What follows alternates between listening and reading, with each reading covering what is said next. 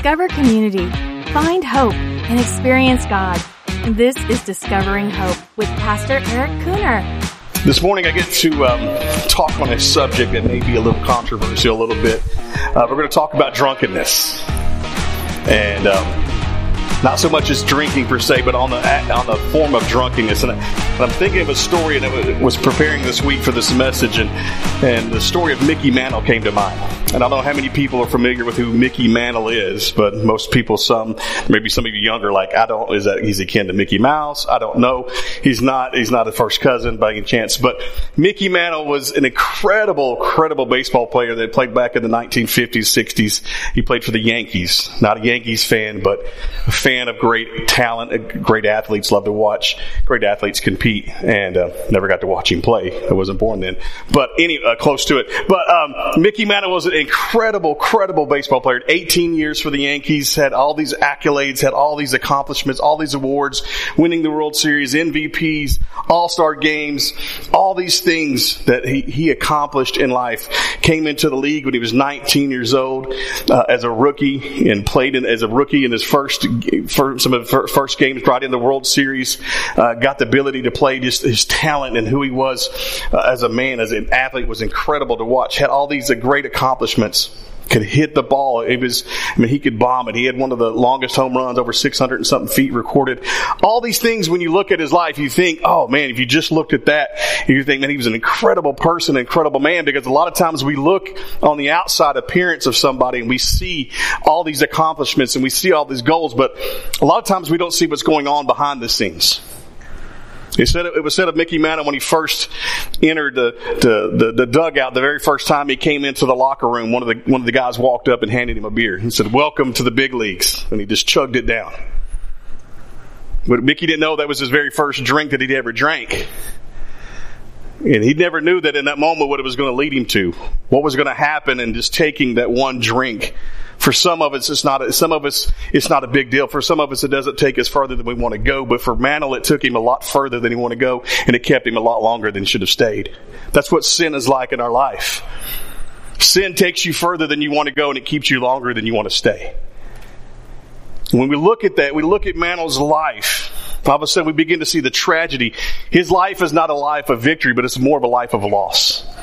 The things that Mantle lost in his life because of alcohol, because of becoming a, basically a staggering drunk that did, was dependent upon every day of having a drink, every day going to that source, not just sitting down and having a glass of wine with supper, but his, his goal was to, to every day, that every time he'd take a drink was to get as much as possible. To get to a place where he's overindulging and becoming drunk. Mantle says this, he said, alcohol destroyed my mind. I could be talking to you and just completely forget about my train of thought. I'd forget what day it was, what month it was, what city I was in. He said it destroyed, uh, alcohol destroyed Mantle's peace of mind. He said I had these, these weird hangovers, bad anxiety attacks. Uh, there were times when I locked myself in my bedroom just to feel safe. Alcohol also destroyed Mantle's body. Uh, the doctor said, your liver looks like a doorstop. Before long, you're just going uh, to have one big scab for a liver. We see the damage it's done to his body. He said, eventually, you're going to need a new liver, but the next drink you might take might be your last. Alcohol diminished Mantle as a baseball player.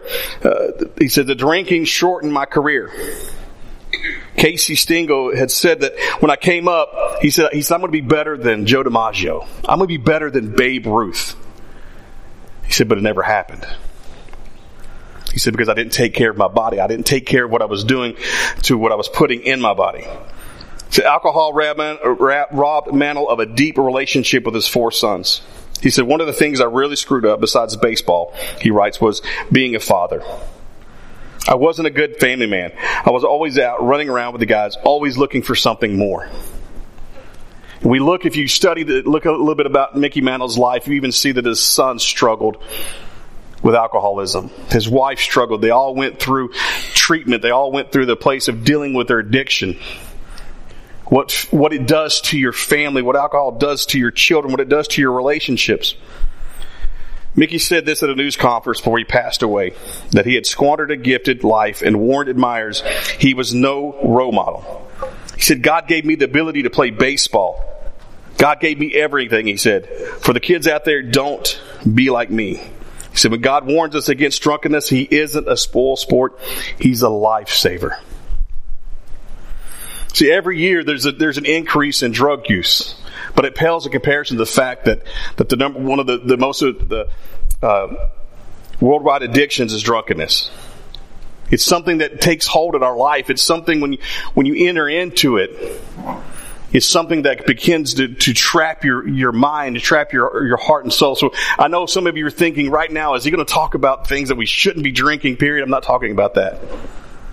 There's so many scriptures that talks about the wine being good, talking about the fruit being good, and what it's used for in, in medicinal purposes and for celebration. And we can get at that, and some people can begin to say something against that as well, and begin to argue the fact, well, you should never do this, or you should never do that.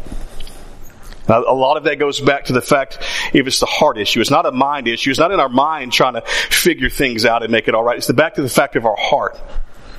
It goes to the very heart of who we are as followers of Christ and who we're going to be. Solomon writes this in Proverbs uh, chapter 20 and verse 1. So we're going to talk about the facts of some of the things that re- is revealed in scripture about drunkenness. The point blank things of talking about drunkenness being a sin. So if you used to ask that question, I've been asked this question so many times. I've been asked this question from a lot of times from teenagers is the fact they come up, they, and adults, a lot of times looking for kind of an excuse to do something in their life. And they always ask, it was not, not they, but a lot of people ask you a question of, hey, is it a sin to drink?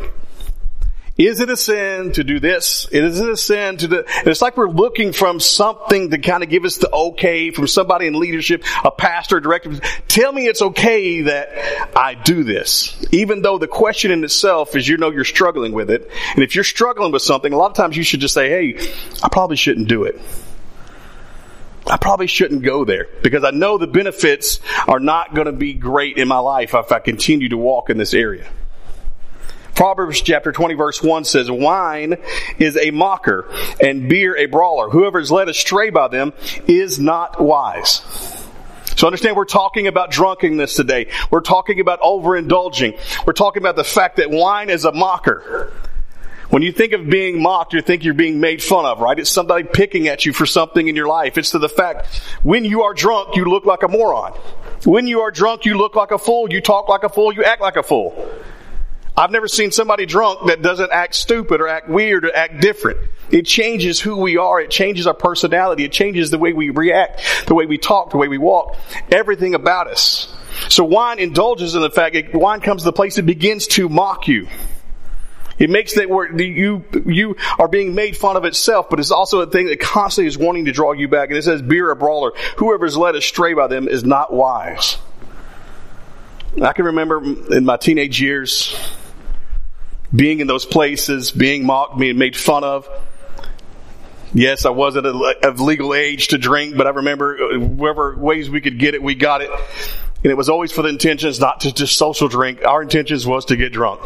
Our intentions was to party. Our intentions was to have fun. Our intentions was to change who we are. Our intentions was to experience what, what is this all about? And every time I found myself completely different than who I was. Who I thought I was. Or maybe it was revealing some things within me that were always there, just didn't realize it as it brought things out of my life. Proverbs 23 verses 29 through 35. Now, I want you to hang on these. I want you to hear some of this, what, what Solomon's writing. Because this is the perfect picture of somebody that's struggling, somebody that's overindulging in alcohol. Verse 29, he says, Who has woe? Who has sorrow? Who has strife? Who has complaints? Who has needless bruises? Who has bloodshot eyes? And he answers it basically is those who linger over wine, who go to sample bowls of mixed wine. He goes on to say, do not gaze at wine when it is red, when it sparkles in the cup, when it goes down smoothly. In the end, it bites like a snake and poisons like a viper. Your eyes will see strange sights and your mind will imagine confusing things. You will be like one sleeping on the high seas, lying on top of the rigging. They hit me, you will say, but I am not hurt. They beat me, but do not feel it. When I, when will I wake up so I can find another drink? I mean, this is like the perfect passage for an alcoholic, somebody that's struggling, somebody that's constantly in the place of seeking more and more and more. And we see the images, we see the results, we see the, the pattern of what it looks like when we constantly overindulge in our life. We see that waking up in the morning, we see the red eyes, we see the fatigue, we see the thing that we want more for some reason as we're hanging our heads in the toilet and we're barfing and we're doing all these things and we're, oh, this is great. I don't, I can't wait in the morning to get back with my buds and have another drink. I don't get it. Never enjoyed that. That was nothing that was something appealing to me. But yet here's the picture of it. It's saying it's somebody that can find another drink. It's because it's taking them further. It's holding on. It's become something of need. It's become something of desire, something of want. And now all of a sudden it's entrapped us. It's taken us to a place that we shouldn't be in. Your eyes are going to see strange sights. You're going to see things on your side in your mind. It, it does so many things. And we see this pattern of what's here as Solomon is giving wisdom. Our first point is drunkenness exposes. Drunkenness exposes.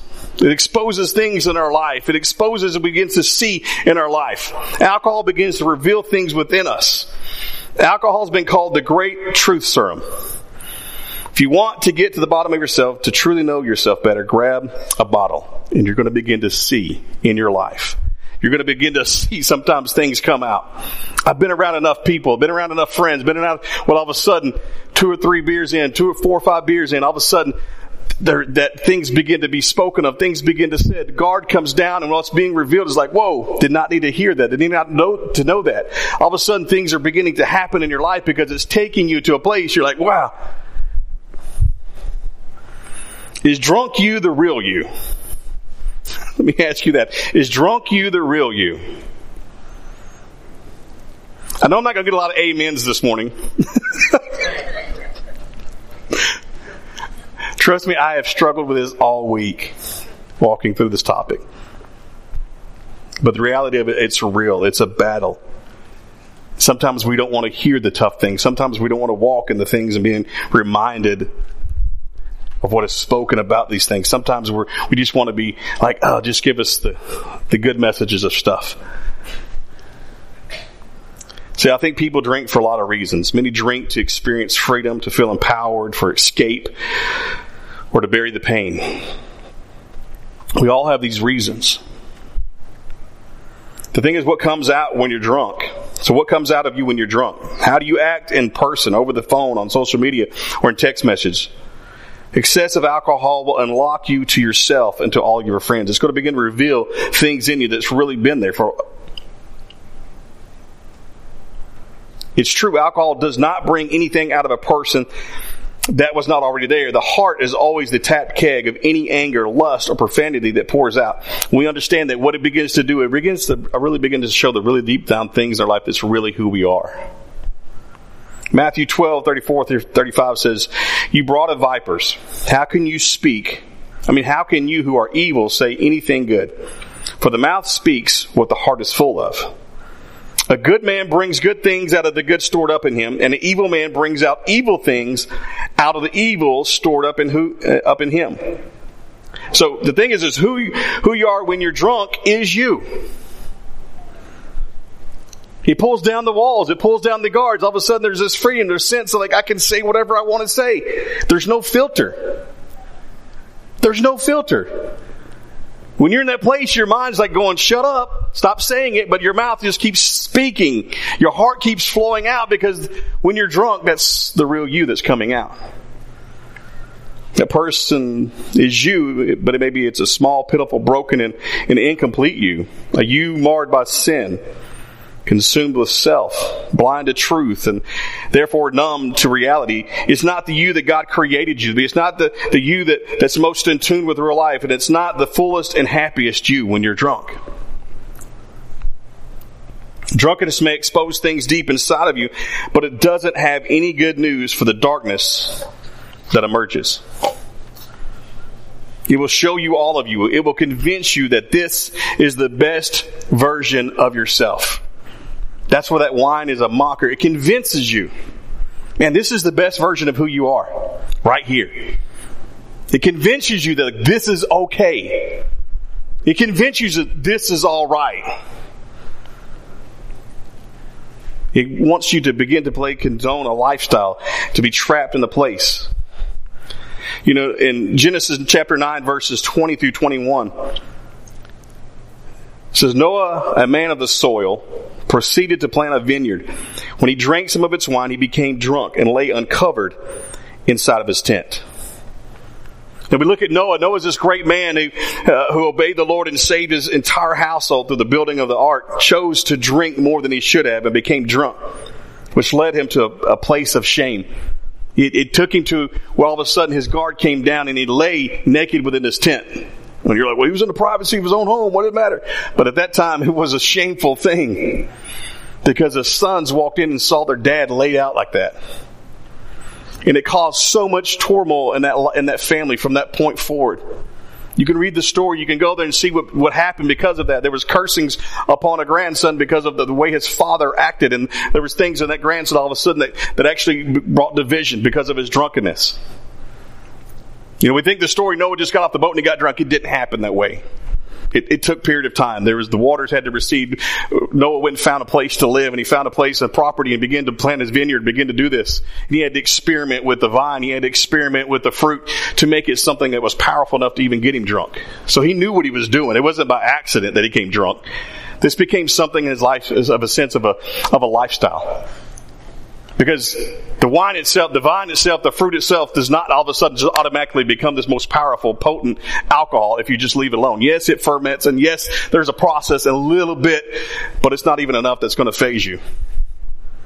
It's that we as men and women, as we have to take the science and put it to it and make it more powerful than it is. We have to make it stronger than it is. We have to invent new drinks and more powerful stuff that, that more we put into us, the faster we become the drunk, the faster we become to feel happy and excited. The way it makes us ch- transform and change. We can look throughout scripture and see time and time again where, where, where men were, where people and stories were, were affected because of their drunkenness, the way it transformed their life, the way it, it brought debauchery, the way it brought uh, shame and sin and destruction and death. We look in Genesis 19 and we see where Lot, Lot's daughters got him and drunk and then they slept with him. His own daughters because of their fear. But yet they got their dad drunk. Nabal, uh, in 1 Samuel 25, uh, 37, he said was disqualified for leadership because of his lack of self-control.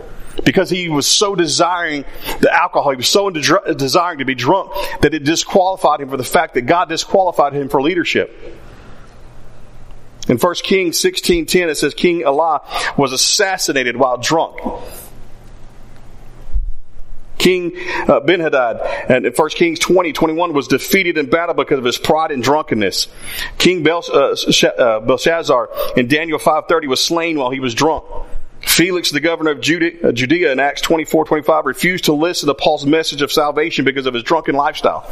We can see time and time again the things, what it does what it brings upon the chaos, the things that it does to our, to our families, what it does. Uh, you know, no, no one ever takes the first drink thinking they want to be an alcoholic.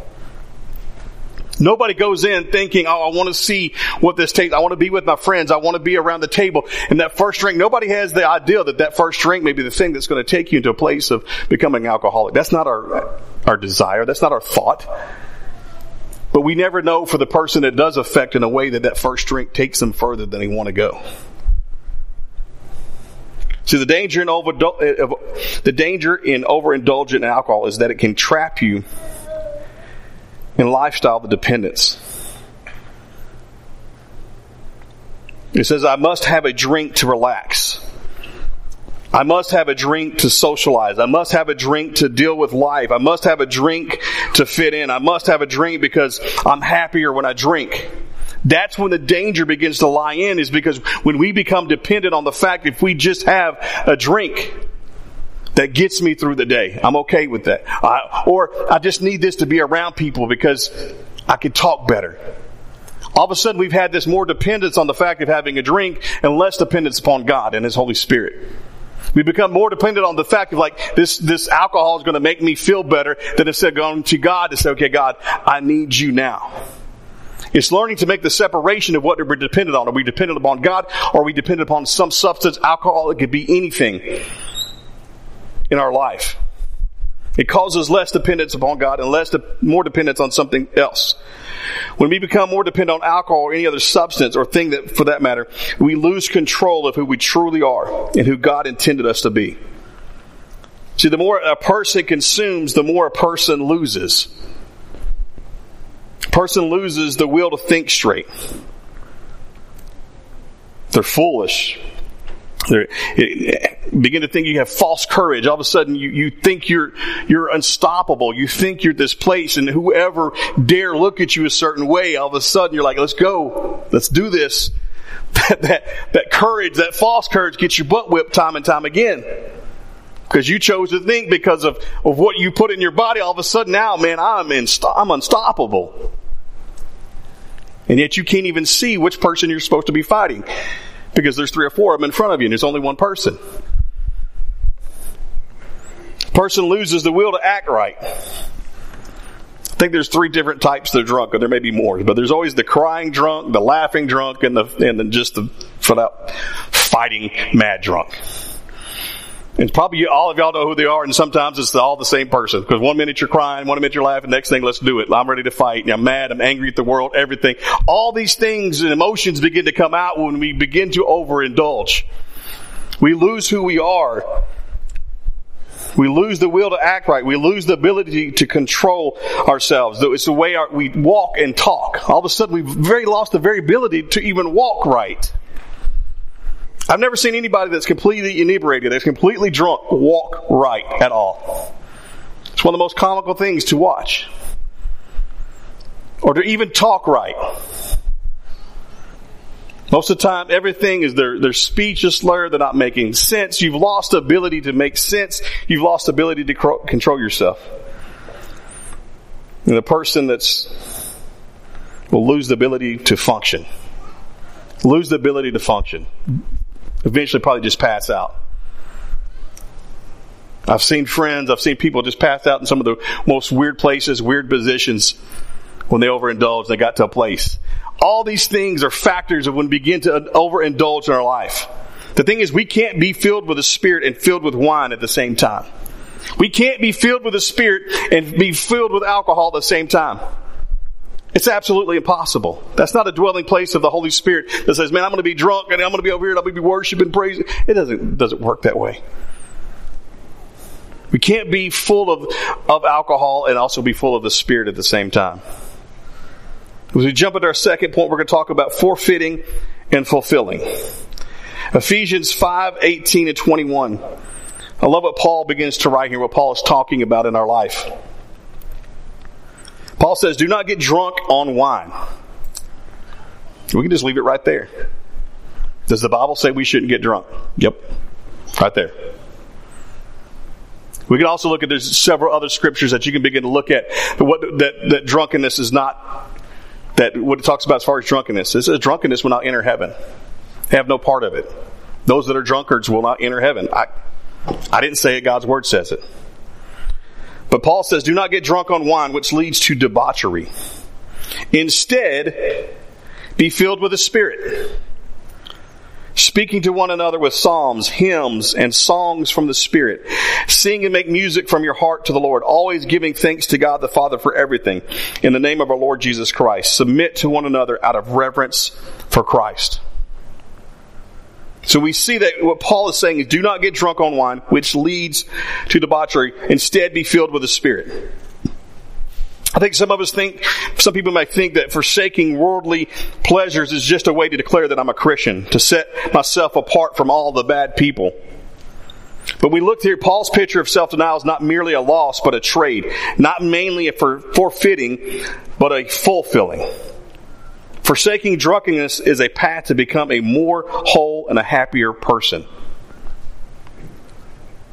And when we're putting on the Spirit, when we're replacing in our life the fact of not getting drunk and being filled with the Spirit, uh, we rehearse the good news, exercising self-control and serving each other within a community of believers. We begin to walk it. It's not making ourselves less but it's in ways in which we rid ourselves of sin. It rids ourselves of the old us, the old you. It makes us uh, it's, it's to become more of who we were designed to be. It's when we choose to walk in that. To say it's what we're giving away. It's what we're choosing to give up. It's not less, it's more. It's the, it's the decrease that God begin to increase when we choose to say, God, I will not be this person. You have made me new. In drunkenness, we retreat and surrender to sin inside of us, accepting that broken me is the real me, and it's the me I'll always be. Some of us think this is what we're stuck in. We think that's who we have to be because addiction is too much and we don't want to ask for help. We don't want to reach out. We don't want to get past where we're at. And so we find ourselves saying, this is me and this is who I'm always going to be.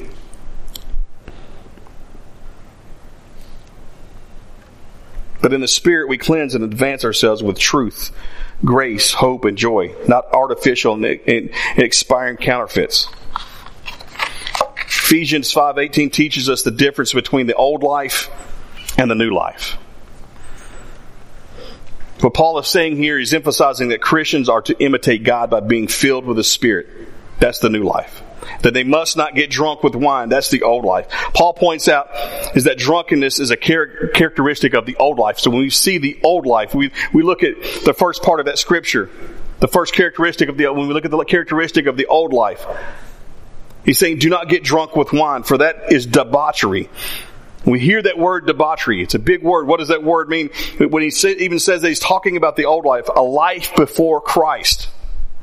Non Christians not only drank wine and got drunk, but their drinking led to debauchery. That's a big word. We're like, okay, what does it mean? Well, the word debauchery means having no hope of safety extravagant squandering, recklessness, excessive indulgence in sensual pleasure. There's all these things that we look at that what debauchery means. And the same word, the same word is used in the parable of the prodigal son in Luke chapter 15. It says that man had two sons. So the younger son wanted his inheritance, which his father gave him. The younger son then journeyed into a far country and there he squandered his property in reckless living. We can, if we know the story of the prodigal son, you know what he what, he did with everything that he had. He gave everything away. He spent it on drinking and partying and women, and just wanted to go and experience life. I don't know why so many times we see that story, but people today think I got to go experience life, and we think life is going out in just blowing all our money on frivolous things, on worthless things. But he squandered all of his, his everything on reckless living. So that word right there is, is translated, that is translated as reckless, exactly the same word that Paul used as an adverbial form of debauchery. So it's the same word. So we could read Paul's comment in verse 18 as follows. Do not get drunk with wine, for that is reckless. One who's drunk with wine is in a condition of debauchery, recklessness, no hope of safety, extravagant squandering, or excessive indulgence in sensual pleasures. What Paul is saying is the characteristic of the old life is to not get drunk with wine, for that is debauchery, a life that is squandered in reckless living. That is the life that belongs to the person that doesn't know Christ. That was the, that's the old you. That's the person that you are not to be as you become a follower of Jesus. It's a life that you lived before you begin to believe, uh, became a believer. Paul is saying to choose a new life, to be filled with the Spirit. We look at the second part of that, we're saying it's the new life. So we look at the old life, and Paul is saying that's the old you. You used to get drunk. But the new you is filled with the Spirit. The new you, there's been a transformation. The new you, something different has happened because you made a choice and decision in your life to look at your life, the old you, and say, that's not who I want to be. I'm not pleased with that person. I don't want to be that person anymore. I don't want to give in to that lifestyle anymore. I don't want to make the same choices and the same decisions that led me further and further away from God. But I want to choose to let God come into my life and be completely everything. I want to choose new life. New life is surrender. A new life should be controlled, productive, positive, and joyful. The thing is, drunkenness always leads to debauchery in some form or fashion. You when we think of the prodigal son, remember how pathetic his life was when he was at his lowest. His money was gone, his so-called friends were gone, everything was gone. The thing he's just trying to keep his self alive, but sticking his head in the trough of the pigs, eating the slop, eating the pods that the pigs were eating. And the thing is, no one gave him anything. At this point in his life, he was at rock bottom. He was, he was lost. And a lot of times in our life, it takes us, for some reason, getting to that place. It's why we preach, it's why we talk about it. It's like hoping people don't have to find the very bottom before they realize they need to look up and see there's somebody that can bring salvation and hope into their life. But here's the prodigal son with his head in a trough, and all of a sudden he remembers that his father has servants that have way more food than he does. Food to spare. And he's sitting here starving and has nothing. At that point, he decided that, you know what, enough was enough. I've given everything away. I've squandered all I've had. I've lived a reckless life, but he knew that, and hopefully that there was forgiveness in the arms of his father. It was a new life of freedom and forgiveness. And we know that story is he made a choice and decision to run home to the Father, to run home to safety, to run home to a place that, that he knew was familiar. And he ran into the, to the arms of his father. His father met him on the hillside and, and forgave him. See, a new life is a life of freedom and forgiveness. When we allow the Spirit to fill us up with His purpose and joy and satisfaction instead of resorting to alcohol, then we find that there is, really is joy in serving, loving, and singing praises to Jesus. The only the Lord, the power of the Holy Spirit, can give us grace to be freed from the power of drunkenness or any bad habit or anything that we're struggling with. Paul wrote this in Romans chapter 6. He said, Do not offer the parts, part, do not offer the parts of your body to sin, but rather offer yourselves to God as instruments of righteousness. For sin shall not be your master. You know, Paul's words are still for today. What he wrote over 2,000 years ago. They still apply to us today. Let us not be drunk with, with wine, but let us be filled with the Spirit. We can we can enter anything into those into that sentence. Let us not let us not this that, but let us be filled with the Spirit. Let us not be dependent upon other things of this world, but let's be dependent upon God. Let us be dependent upon His Holy Spirit. Let us overindulge in the presence of a Father. Let us overindulge in worship. Let us overindulge in prayer. Let us overindulge in reading of His Word. Let us indulge in, in sitting in, in quiet. Let us overindulge. See, most of the time we want to just give God a little bit instead of saying, I want to overindulge. I want to completely give myself to you. To completely be drunk in your presence. The opposite. To let our lives not be characterized by anything else than it's reminiscent of our, of our old lives. Instead, let our lives be characterized by the feeling of the Spirit of God. See, the thing is, God designed us to be in a relationship with Him. And He provides us with His Holy Spirit, who alone enables us to live a controlled life, a productive life, a positive life, a joyful life. We turn to Him this morning, that we surrender ourselves to Him and say, God, you, you fill us. May you be the peace of everything in my life as I surrender to you this morning. Amen. We're going to worship. Amen.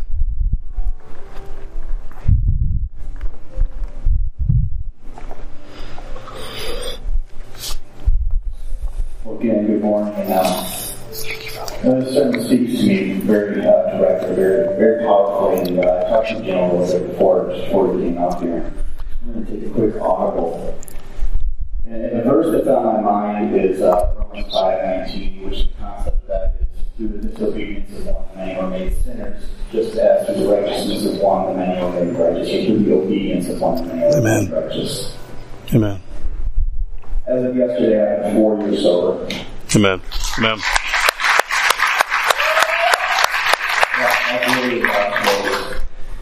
And uh, this, this sermon for me, it, uh, it, it was a perfect description of my life, my justification of the things that I had been doing, and how step by step things got more and more out of control.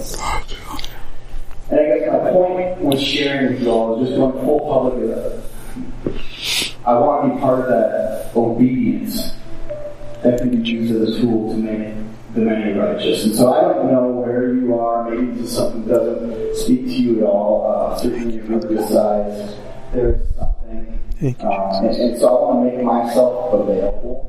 If anybody's struggling in any way, I will be uh, here or behind the stage. I'd love to visit with you, or if you want to get in contact with me um, love to come beside you and walk beside you. Thank you. As we as we move in this journey of laying down the things. Thank you, Lord. That separates from God. Thank you, uh, laying Jesus. down the things that keep us from living the life that God would have us live. And, and through even through all of my sin and, and, and my drinking, you know, there was this. It, it's as if God was up there. This last song I'm going to sing is "Goodness of God." The verse is talking about how God is running after us. His love, His love, and His goodness is running after us over and over again. And even in the depth of my sin, I am completely confident that He was running after me. It's like, I've got you. man. I've Thank you, got Father. Thank you, Jesus. Let's stand. Thank you, God. Let's sing the praises of our God. Thank you, Jesus. together.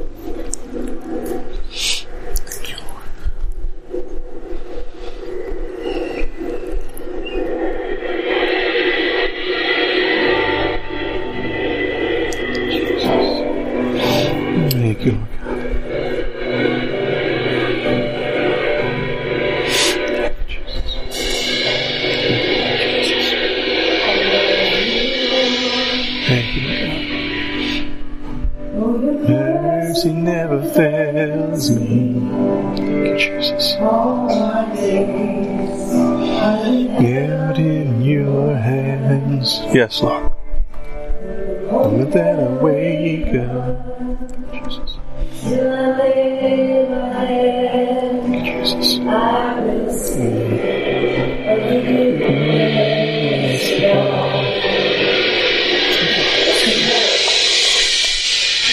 And life you have been faithful.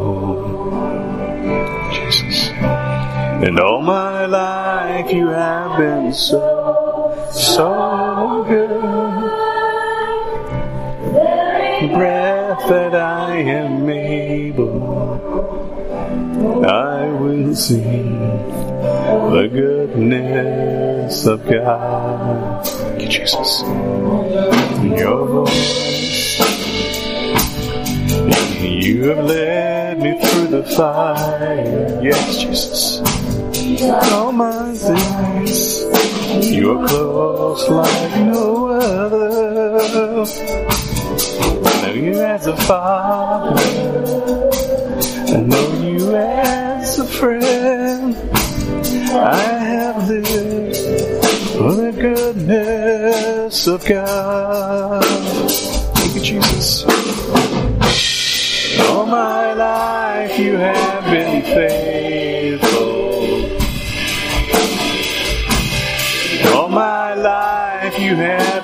So, so good.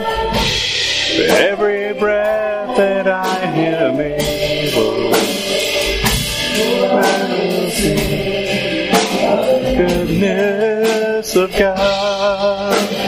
Yes, Lord. Goodness is running after, it's running after me. Your goodness is running after, running after me. I lay down, I'm surrendered now. I give you everything. Your goodness is running after, running after me. Your goodness is running after, running after me. After, running after me. Life laid down, I'm surrendered now. I give you everything. Your goodness is running after, is running after me. Jesus, thank you, Father God. And all my life you have been faithful. Jesus. And all my life you have been so, so good. Every breath that I am.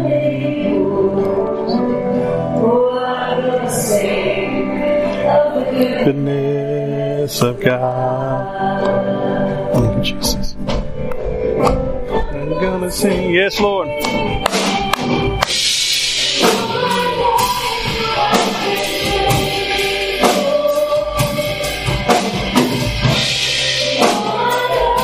You have been so, so good. Every breath that I am able. Yes, Lord. I'm gonna sing of the goodness of God. Yes, Lord. The goodness of God. Jesus. Absolutely love that song that our, we have a good, good father. That's an incredible father. I, man, thank you for sharing your story. Oh, wow. And God is, God is so good. Amen. I couldn't help but think as you were sharing that stories that even the end of that prodigal story that I wonder how many times in our lives the father stood on the balcony on the, on the front porch looking at the hillside saying, today's the day that my son will come home. Today is the day that my daughter will return. And when I see them at the top of that hill, I will run to them. I will embrace them and I will love them and I forgive them. And maybe that's you today has already been shared. And run to the Father and allow Him to embrace you and hold you this morning. Just believe that God is restoring and speaking to some hearts and lives this morning. Whatever it is, it may be not even alcohol. It could be some of the struggles and temptations in your life, but God's saying, surrender those to me. Come back to me this morning. Father, I pray a blessing over our congregation of this family this morning, whether you're online with us, whether you're in this room, that the presence of the Holy Spirit would invade your living room, would invade uh, at the at the lakeside, God, in this room. That your Spirit would begin to speak to those that are struggling, those that are running, those that are dealing with things in their life. That today they surrender, they lay them down, the weight, the heaviness of that burden. And Father, I pray a blessing, and it's in Jesus' name. And I encourage you this morning that you become fully devoted followers of Jesus. That you would let God love you, that you would love Him in return, and love others in Jesus' name. Go be the church. Amen. God bless you this morning.